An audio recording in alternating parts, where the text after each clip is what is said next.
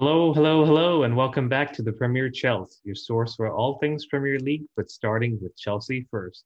Coming into you on your speakers or headsets, good morning, good afternoon, good evening. I am Rahul from Connecticut, and I have Alex here from Massachusetts. How are you doing, Alex? Doing well. What about you? I'm doing good. It's good to have you back. Yeah, it's nice to be back. Um, it's been a crazy couple of weeks for everyone and with the Euros going on. So we've got plenty to discuss, the transfer market swirling. Um, and if we want to get right into that, actually, some of the new stuff that's broken today on the transfer front, we've got Jadon Sancho finally looking like that multi year transfer saga is nearing completion. Supposedly, that is all done. Fabrizio has confirmed it. So for those in the the footballing world, we know that that is pretty much the gold standard of reliability. Um, so with Jadon Sancho going to United, that opens a few doors. Maybe people think it shuts a few doors. Obviously, the main deal that Chelsea uh, have been linked with so far is Erling Haaland. They've been supposedly going pretty hard uh, to get Haaland's team on board and the UCL win may have convinced Haaland that we are a top club that can offer him everything he wants, whereas supposedly previously he wasn't necessarily convinced that uh, Chelsea was his dream destination. Um, though apparently, according to Duncan Castles, I'm not sure uh, the reliability. I saw some mixed news on that, but Duncan Castles has reported that uh, Raiola wants to insert a get out clause in Haaland's next contract. So wherever he signs, he wants his client to be able to leave at the drop of a hat, I suppose. And you could take that in a negative way and say if he joins Chelsea, will he pull uh, a Courtois and force an exit uh, to Madrid or, or a team like that? Or I could see that as, you know, through a more positive lens. Perhaps we could interpret that as uh, Raiola and Haaland being frustrated with the fact that they're not being allowed by Dortmund to complete this move to Chelsea, and they're really pushing uh, for a transfer to the Blues. So take that as you will, um, but supposedly that deal is just slowly chugging along in the background. I'm still uh, fully on the Haaland hype train. What about you, Rahul? I, I am too, and I've I've seen the news like you mentioned.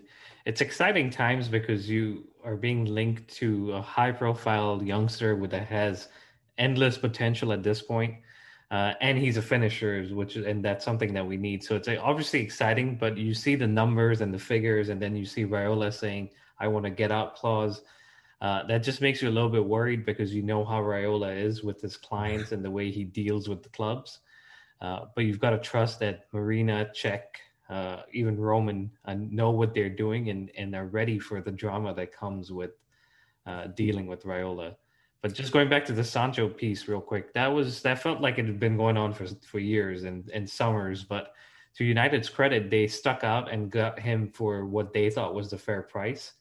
Uh, and didn't overpay for him according to their standards. So it's a good deal for them, and they're getting a very good player who, even though is on international duty, uh, is just getting a, a rest and, and getting fit and ready for them for next season. Yeah, I think definitely, you know, I'm sure we'll get into this later, but enemies of waistcoat ball would have said that maybe Sancho should have made some appearances for the three Lions, but it looks like they've got the job done. Um, and so one one other quick uh, transfer update on the Chelsea front is our very own Billy Gilmour. No need to panic; it's just a loan. Uh, but he is supposedly headed out uh, to Norwich. Has that been officially confirmed yet?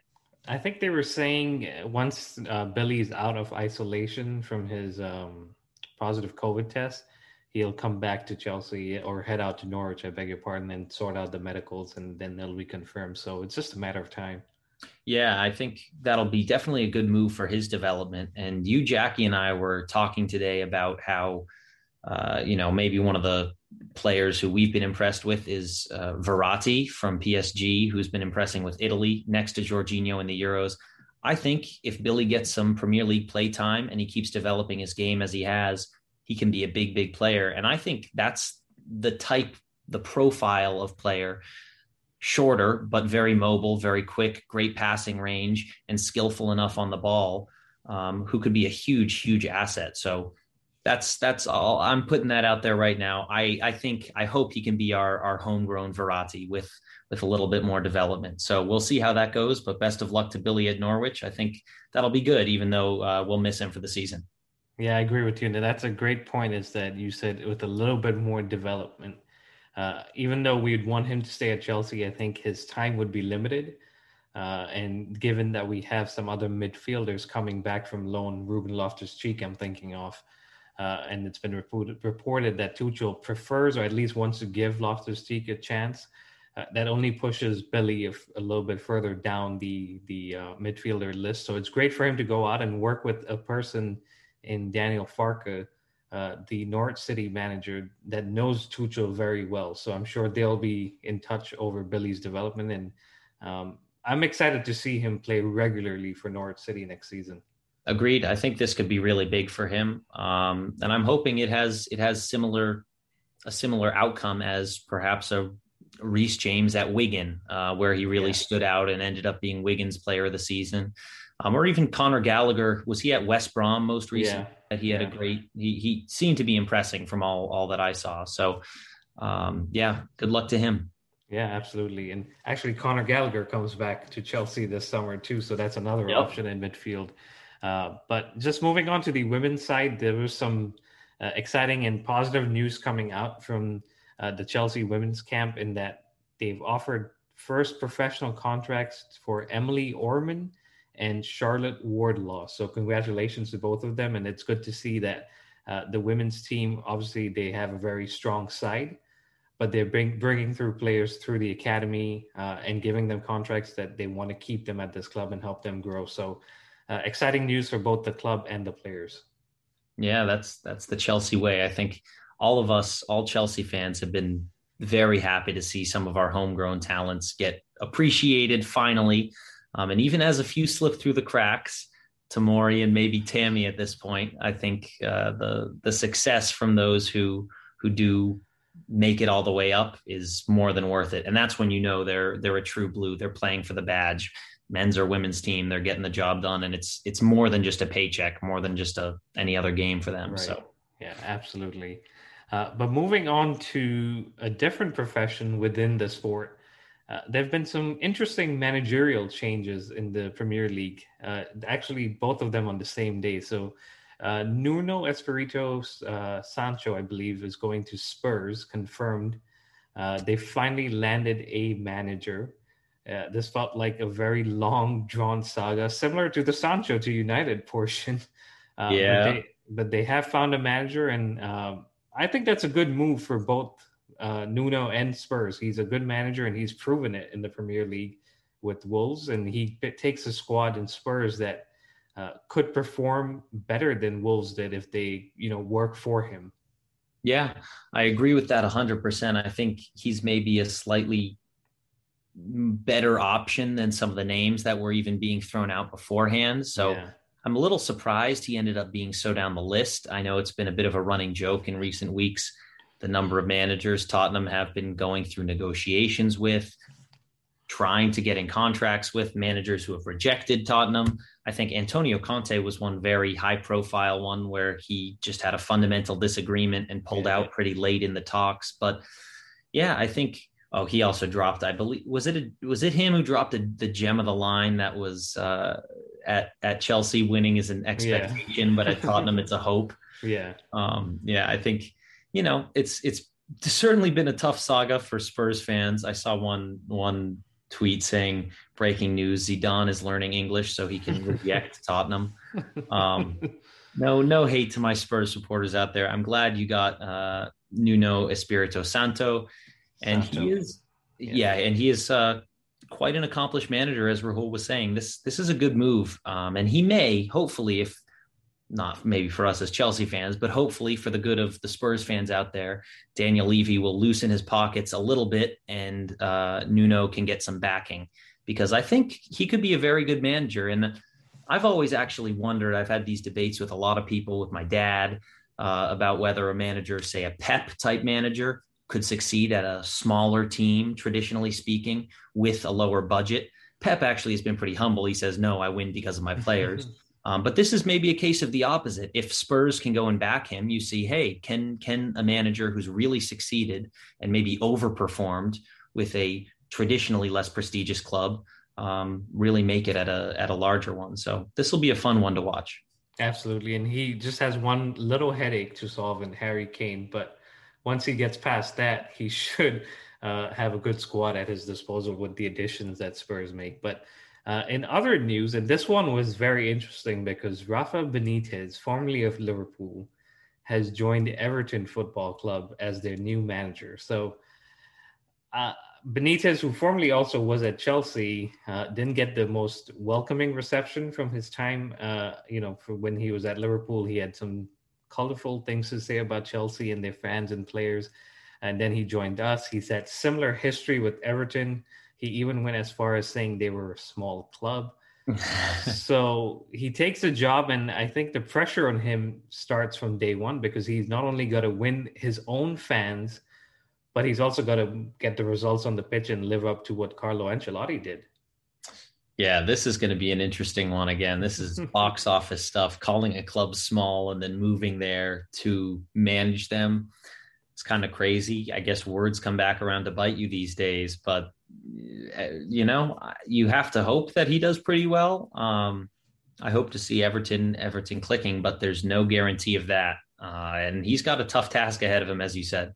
He definitely does. And there's one last one that hasn't been confirmed, uh, but I hear uh, Vieira, formerly of Arsenal, uh, is getting close to a move to Crystal Palace. So we'd spoken about Lampard going to Crystal Palace. It looks like uh, they've gone in a different direction, and they're going for Vieira. So we'll keep a close eye on that one. And once it's confirmed, we'll uh, obviously report back and, and let you guys know what we think of it.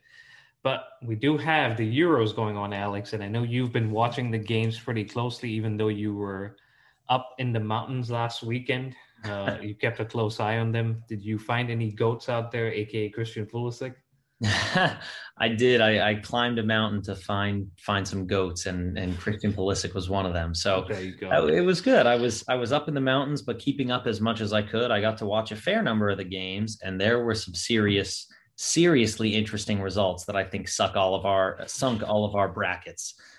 Yeah, I, I don't even want to touch my bracket, but you're, you're absolutely right. And it started off with a, a good win for Denmark, who came in uh, from their last fixture where they won, uh, I believe it was 5 1 or 4 1 uh, in the group stages. And then they came in and backed it up with a 4 0 win against Wales, uh, which yes, we expected Denmark and, and Jackie himself had said they would have a fairy tale run all the way to the final. But I don't think he expected a 4 0 win against Wales. And that sets them up pretty well for the next round. And, and looking at the way the things are going, they could actually make it to the final. So, uh, not getting ahead of ourselves, just a little bit on Denmark. What were your thoughts on that game?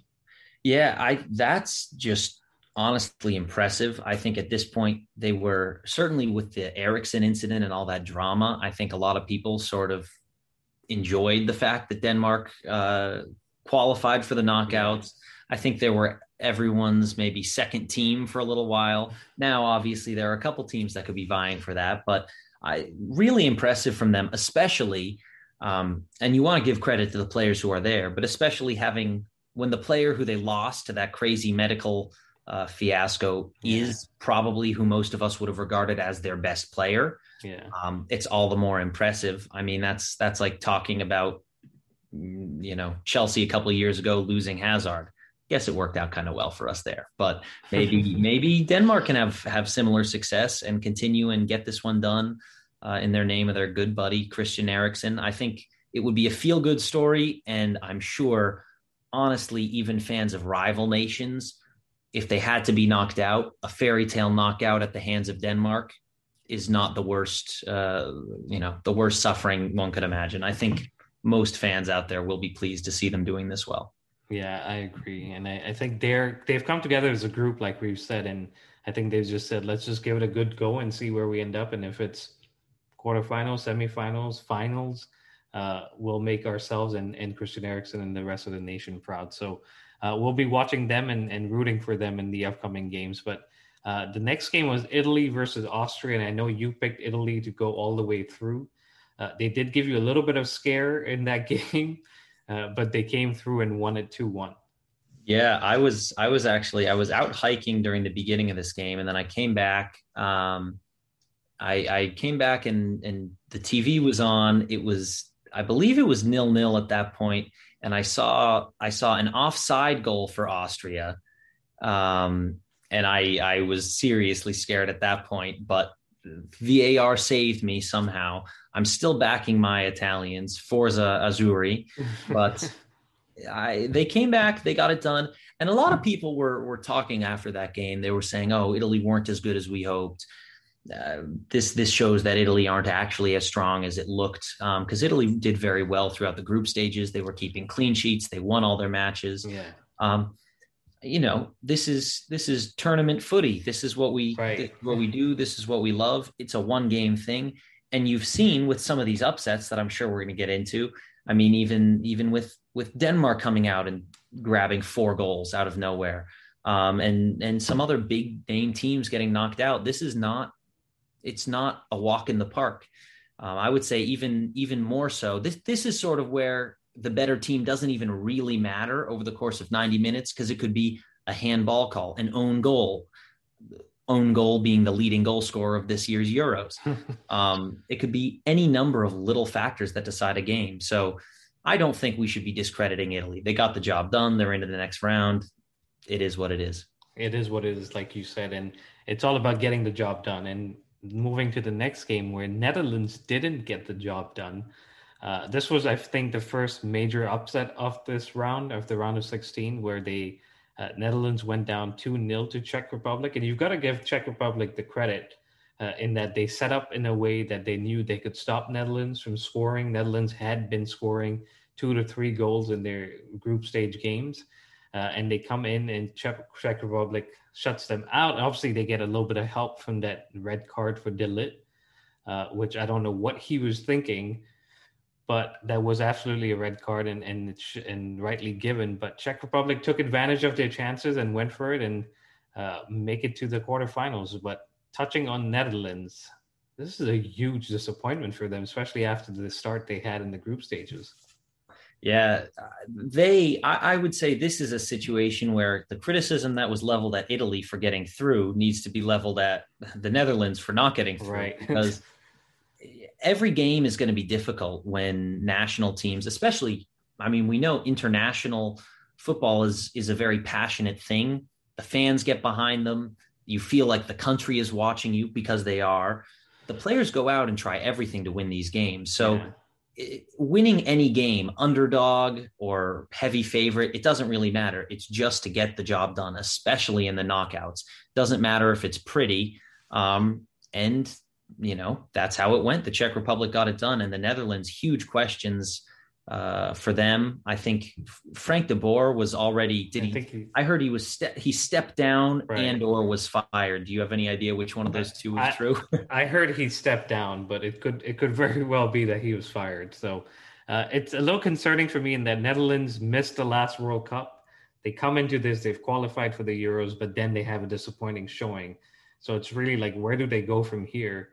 Uh, and only time will tell. But at least for the Czech Republic, this fairy tale continues in that they make it to the quarterfinals, and I don't think many would have expected that. Yeah, it's going to be one to watch for sure. Yeah. Uh, moving to the next game, and this was the heavyweight clash between Belgium and Portugal.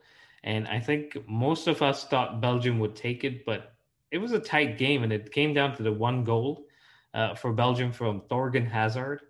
Uh, and even Eden Hazard tweeted after and said Thorgan is the better Hazard in the family.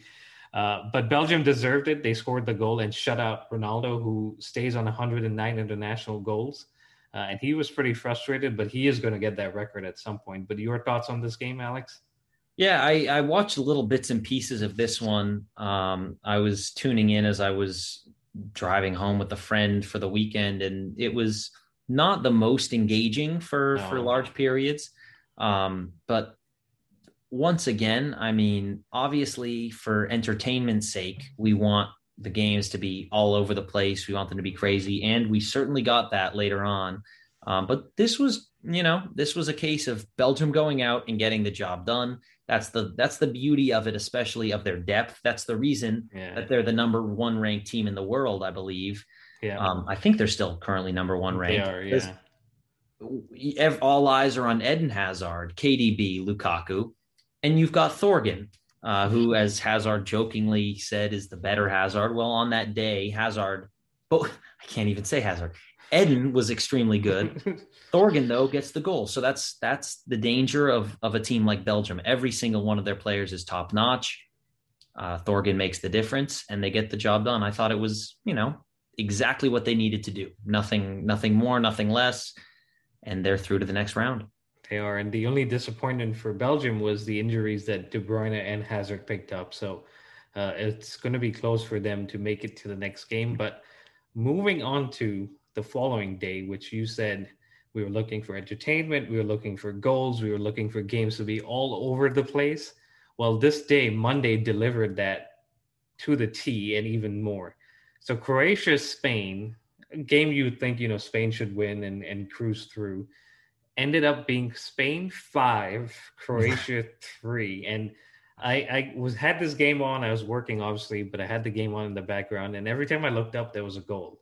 Yeah, and that's just how this game went. I mean, Croatia, I think, um, had the lead, I believe, or yeah, maybe, maybe misspeaking, but I think they had the lead, and Spain stormed back, and then Croatia stormed back, and it just was back and forth, and and it was all out entertainment.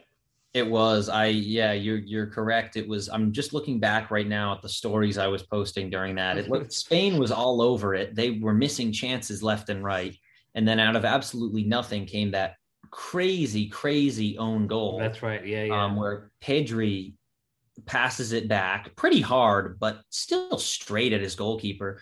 The ball bounces a little bit, but I mean, let's be honest, this is a ball anyone should control. The keeper, uh, Unai Simon, I believe, was not quite, didn't quite have his head in the right spot. Um, he was already looking up for the next pass, and the ball just dinks over his foot straight into the goal. It was a shocker, and Croatia were 1 0 up out of absolutely nothing.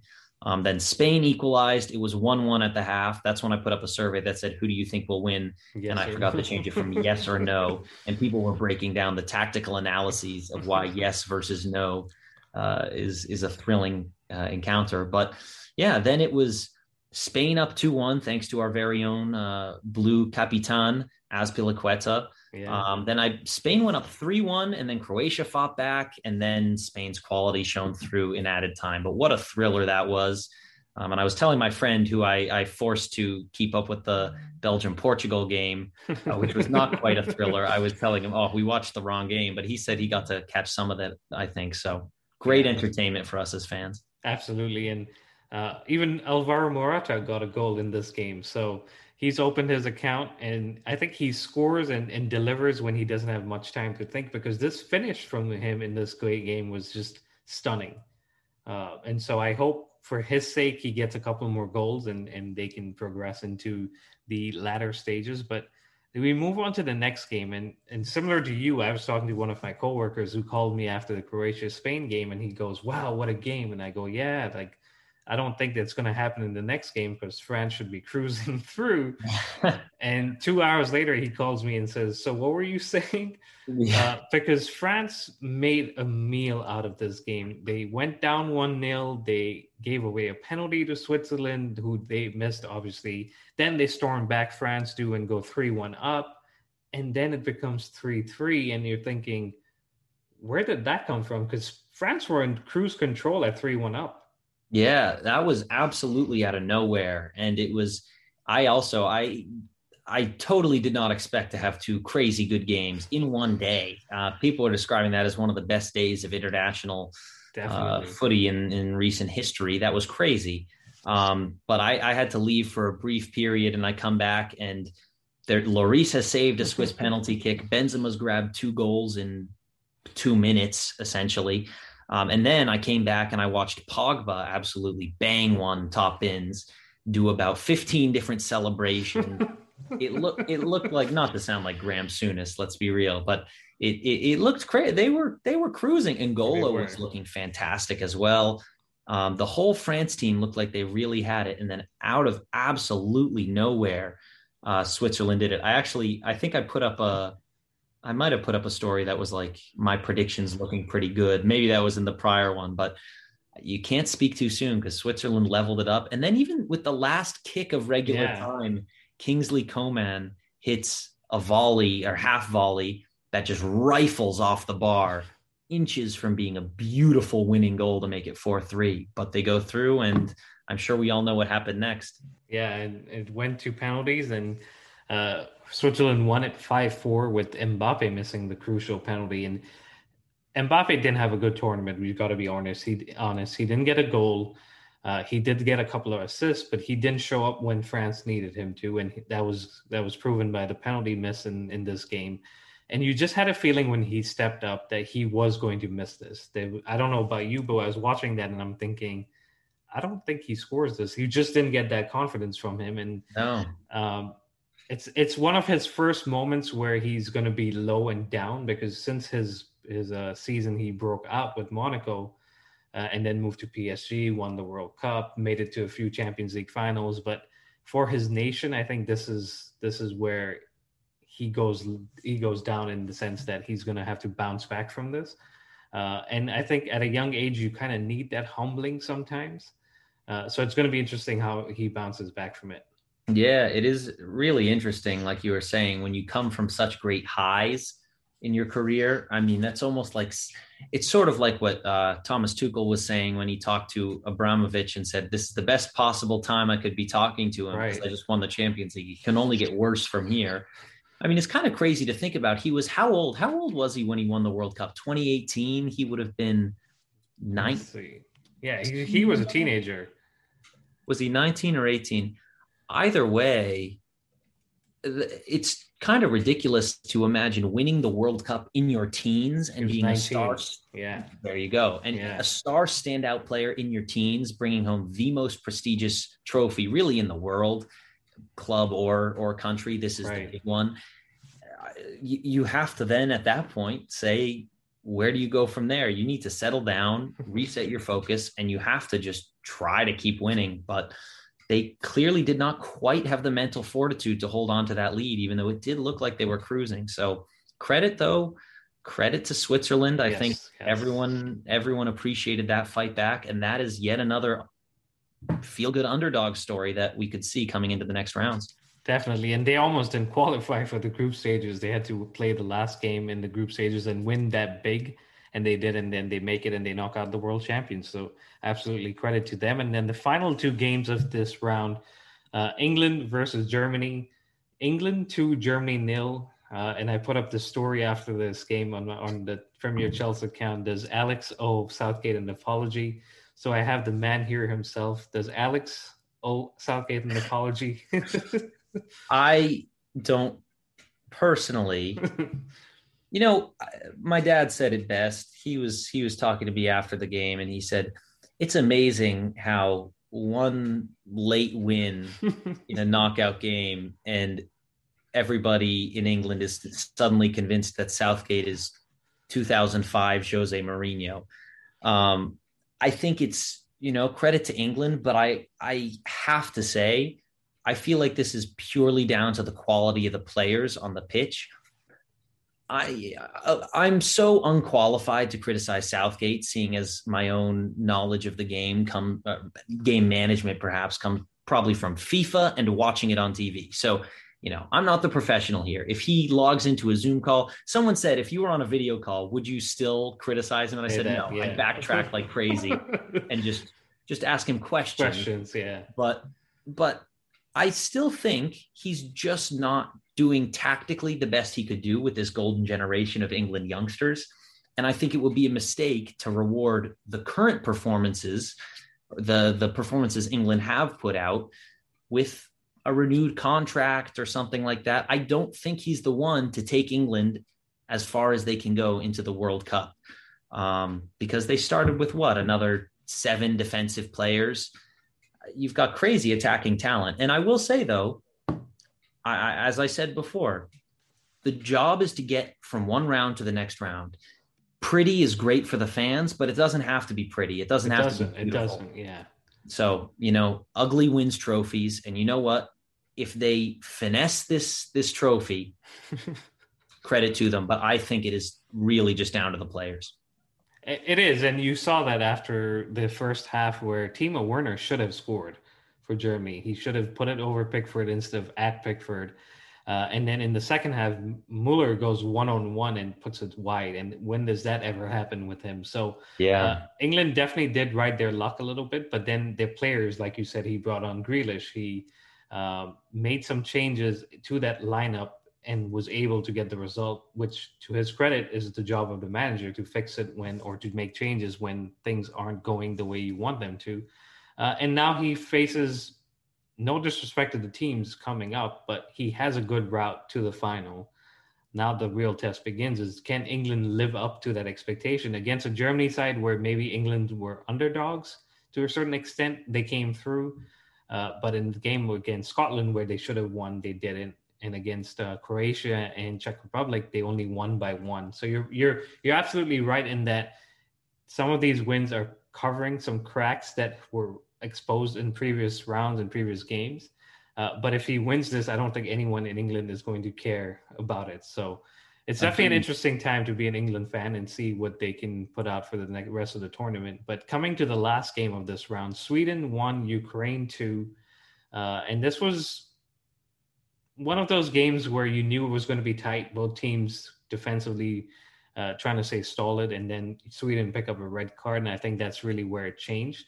But for Ukraine, they grabbed the goal right at the end. I was thinking, all right, this is going to go to penalties, and I'm trying to go out, go do some stuff out of the house. How am I going to watch it? And then Ukraine saved the day for me.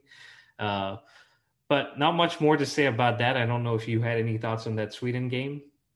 I don't think so. I didn't watch that one too closely. Um, I did see there was quite a bit of controversy surrounding the red card. I actually still need to go watch that um, because I all I saw was a still image, which looks crazy. It, of course, it looks crazy bad when you see a, um, a studs going into a player's essentially his knee and his leg buckling backwards. Yeah. But I did see people saying that he hit the ball first and the other player came out of where he couldn't see. He was blindsided by it. It I saw a lot of debate, which I thought was unusual because for a call that look uh, that looks that clear cut from a still yeah, image. Yeah. I was amazed there was debate, but who knows? I'll have to take a look at that later. But I think, you know, once again, credit to Ukraine. These wins, these games, it would be wonderful if they were all a 5 3 uh, Spain Croatia type game, but it doesn't have to be super pretty. And this one certainly had its drama uh, with the very late goal. And we had our, our guy, Shevchenko. Uh, he looked very pumped on the sideline. So that was good to see. Um, it was enjoyable. And you know they're on to the next round. This is going to be this is going to be a fun, fun, fun uh, next round to watch. It, it definitely is, and uh, just before we move on to the next round, our Jackie and my brackets are busted because we picked France to win it. um, so we're all hanging on to you, Alex, because Italy are still in it and could potentially make it to the final and win it. So for your sake uh, and for our sake, for the Premier Chelsea's sake, I hope Italy do make it. But Moving on to the quarterfinals, uh, the stage is set, and it starts with Switzerland versus Spain. Uh, and both teams coming off by scoring at least three goals in their last game. Uh, and Spain, as good as they've been going forward, they have conceded a few goals. Uh, they've scored 10 goals in the last two games, obviously, conceded the three against Croatia. Uh, so does Switzerland here have a chance if they stay tight and pick up the goals? I forget their their star striker who's been banging in the goals. Uh, oh, what's his name? I it. Oh, it reminded. It had a. I need to find this. I need to find this. His yeah. I I don't know. I personally do think Spain have what it takes. What's his name? Seferovic. I was going to say Stefanovic. Okay, Seferovic. yeah. There, there we go. He's yeah, there's no reason. And as we've seen with all these upsets, we've seen with Switzerland beating, I mean, if Switzerland beat France, it's kind of crazy to say that they couldn't beat Spain. Right, right. I I almost feel like um I almost feel like Spain are coming into form, uh, if you could call it that, at the right time. Obviously, Spain not super defensively sound. Um, but the fact that they're actually finding goals where previously their issue was just a complete inability to create and finish dangerous yeah. chances. I think um, actually, I guess it really was the finishing because some of the games I was watching, they were making chances, but Morata was not doing too hot. Um, I I do think it's not a hot take, but I think Spain come away with this one. I think they're coming into form at the right time, and I don't think maybe they'll prove me wrong. I don't think Switzerland have it in them to pull off another massive upset, but we'll see. That's the magic of this game. It it is, and on paper, you're right. Spain should be winning this, but you just don't know on the day. And and uh, like we've seen in the Netherlands game and the Sweden game, a red card can change everything uh, for either team. So it's definitely going to be interesting, but I think I also have to go with Spain at this point just because of the quality they have in that squad. Uh, moving on to the next game, Belgium versus Italy, and I know who you're going to pick, but for the sake of the argument, uh, this could go either way because Belgium, if they even if they don't have De Bruyne and Hazard, like you said, they do have a deep squad, uh, and they can put in players like um, Mertens. They can put in I forget the guy from Atletico Madrid. Uh, Carrasco. Carrasco, yep. And then they have Thorgan Hazard, like we mentioned, Lukaku, our Michy Batshuayi is there, who always pops up with a goal when you need him. Uh, so this is going to be a tricky tie, and and if I had to pick one, I'm obviously going to pick Italy for your sake. Uh, but I just want to see a good game and see um, a few goals going. Yeah, I think I, I agree. This could be a close one. I certainly normally you would say losing two players as good as Kevin De Bruyne and Eden Hazard would be a game changer. But for whatever reason, in this particular clash, being I I can't pretend to be super tied to Italy, um, but certainly they're they're the team I've been backing. Got the the slight Italian roots. I've chosen to back them all the way from the beginning. I might add.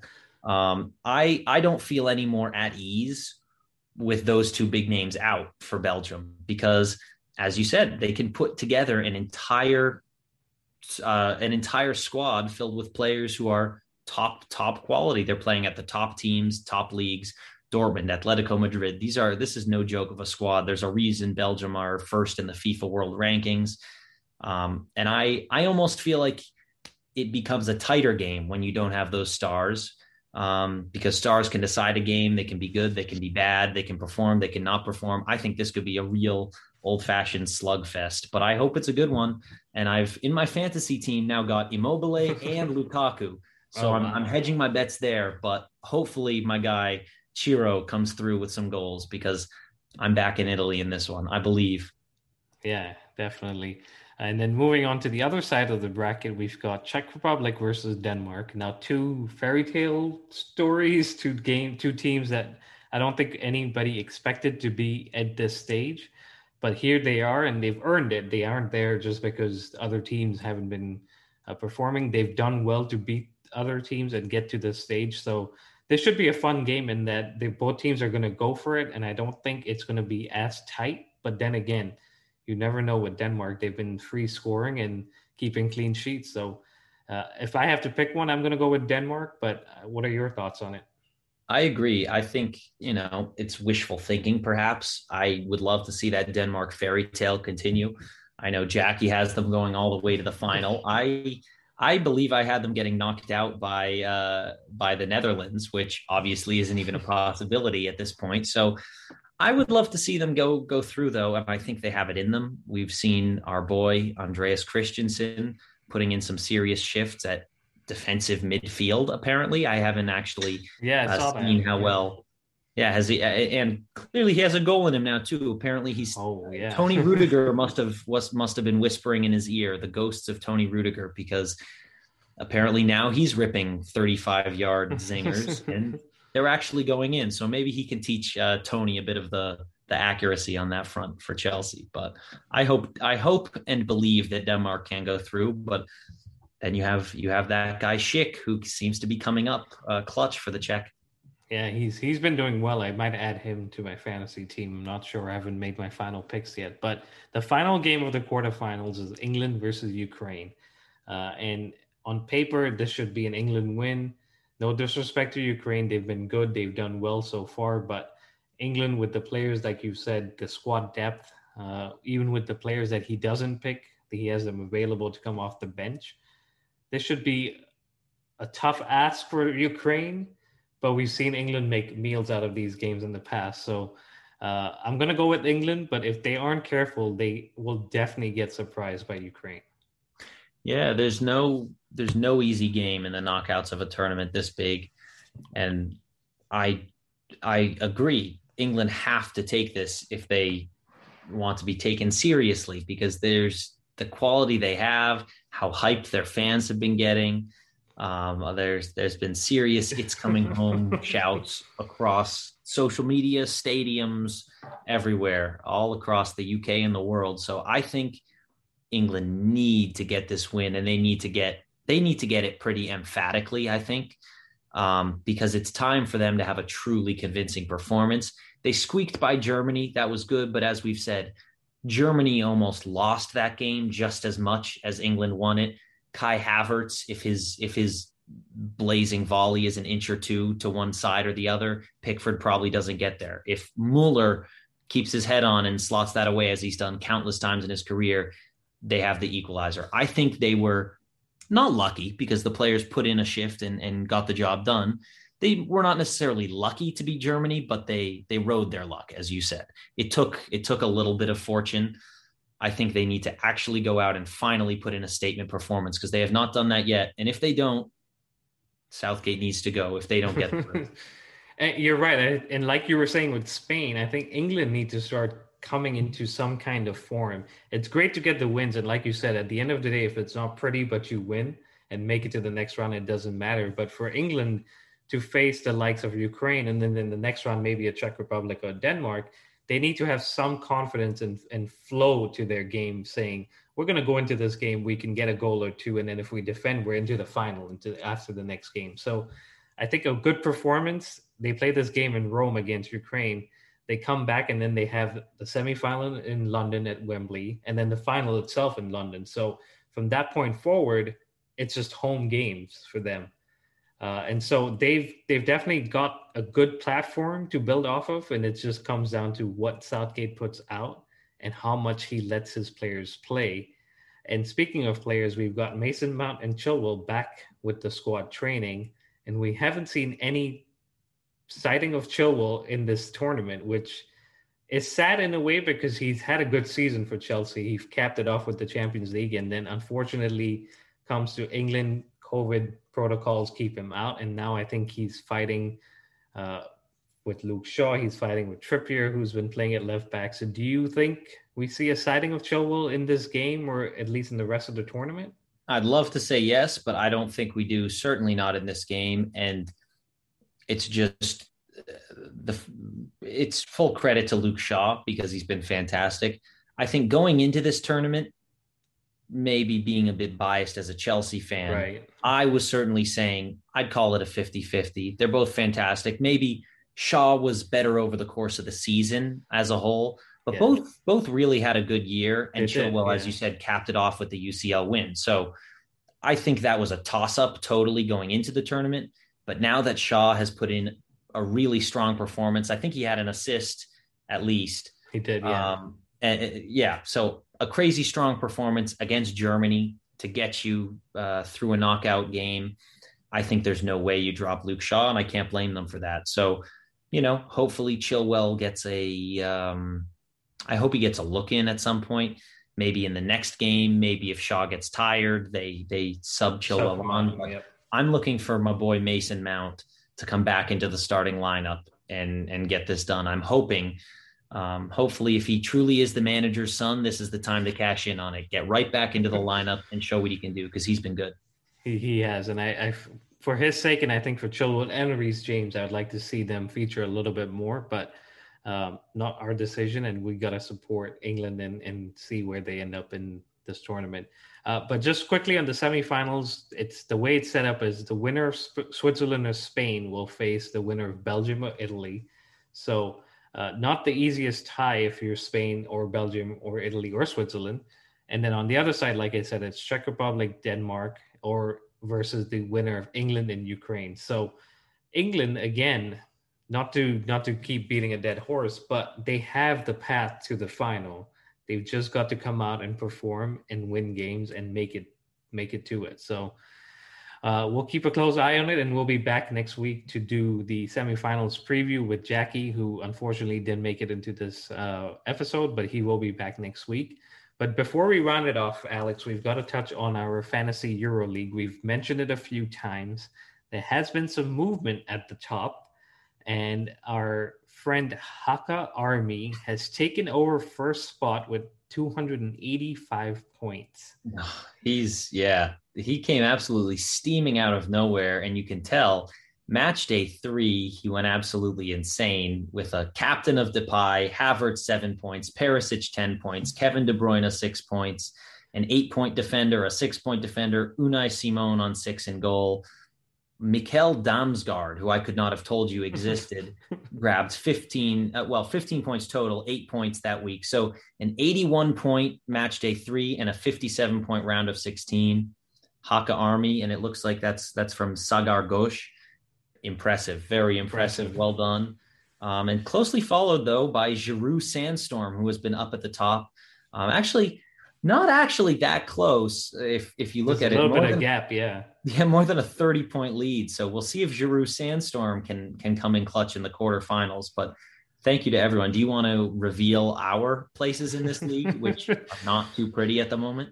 I, I yeah, we should just in in just the banter and, and keeping things open. So uh, I think the last time you were somewhere in the 30s, 20s, 30s, I believe. Yeah, I didn't uh, quite break the 20s. not yet, but uh, you've made it into the 60s. I believe you're sitting in 61st.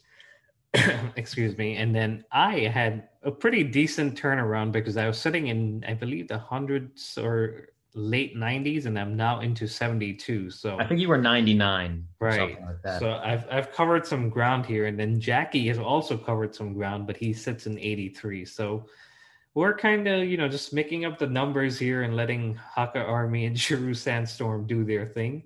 Uh, but it's been good fun and and I got to finalize my team for the next round where I might have to use my wild card because I've lost a few players uh, in this round of 16. But it's been good fun, and we continue to uh, enjoy it. Uh, but any parting thoughts from you, Alex, before we wrap this up? I don't think so. I think maybe maybe this would be a fun thing to try out for the Premier League season because I've I've got a little more confidence in myself there. this one, international tournament, I'm not the most knowledgeable. I'll I'll let the the big boys fight it out. But come come the Premier League season, the Premier Chelsea uh, hosts, we will be in there. We'll, we'll, we'll be slugging it out at the top. Oh, yeah. I hope so. I hope so. With the likes of Haaland and Sancho and Havertz in our team, well, there's no Easy stopping picks. us. Easy picks. Definitely. But that wraps it up, guys. Thank you very much for listening. Please continue to subscribe, like, and follow us. It's at the Premier Chels on Apple, Spotify, Google, Instagram, and YouTube. Uh, and on Twitter, it's at Premier Chels. And um, uh, at, please follow Alex. It's at Pulisic FC22. Uh, and as always, send us your feedback, and we will be back to do the preview of the semifinals as well as bring you the latest transfer news. Uh, but until then, stay safe and up the Chels.